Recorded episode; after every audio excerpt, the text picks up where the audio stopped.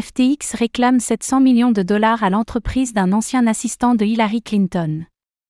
FTX pourrait-il bientôt rembourser ses clients? Avec sa nouvelle plainte contre l'entreprise d'un ancien assistant de Hillary Clinton, l'exchange tente de récupérer 700 millions de dollars supplémentaires. En parallèle, d'autres poursuites judiciaires sont en cours pour dédommager au maximum ses clients. On fait le point sur la situation.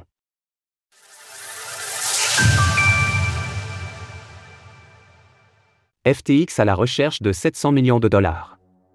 Depuis l'arrivée de John J. Ray III à la tête de l'exchange en faillite, FTX multiplie ses attaques en justice pour couvrir au maximum ses créanciers et ses clients lésés.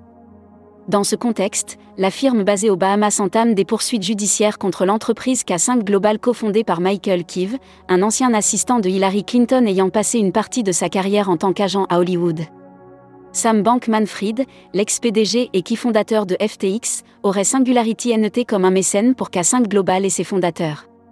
Selon la plainte déposée au tribunal des faillites de Wilmington, il a utilisé les actifs de son entreprise pour effectuer, en 2022, un transfert de 700 millions de dollars à la firme de Michael Kives.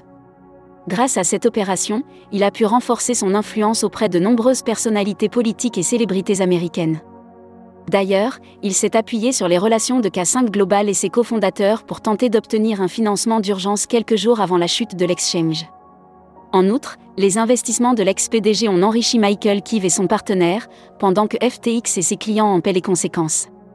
De leur côté, K5 Global déclare que le procès en cours est sans fondement. FTX, le point sur la situation du mastodonte en faillite. Aujourd'hui, la principale mission de l'exchange en faillite est de récolter des fonds pour limiter les pertes de ses clients. Entre son effondrement en novembre 2022 et le mois d'avril 2023, l'entreprise a récupéré plus de 7 milliards de dollars. Parmi les procès en cours, le plus important est celui avec Genesis, filiale en faillite du Digital Currency Group.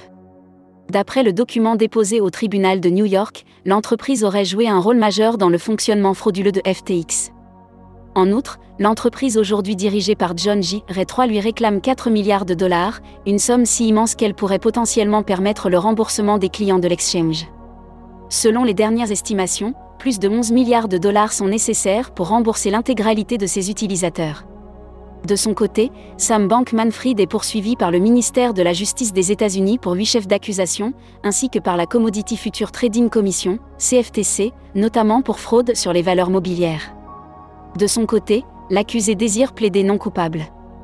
Retrouvez toutes les actualités crypto sur le site cryptost.fr.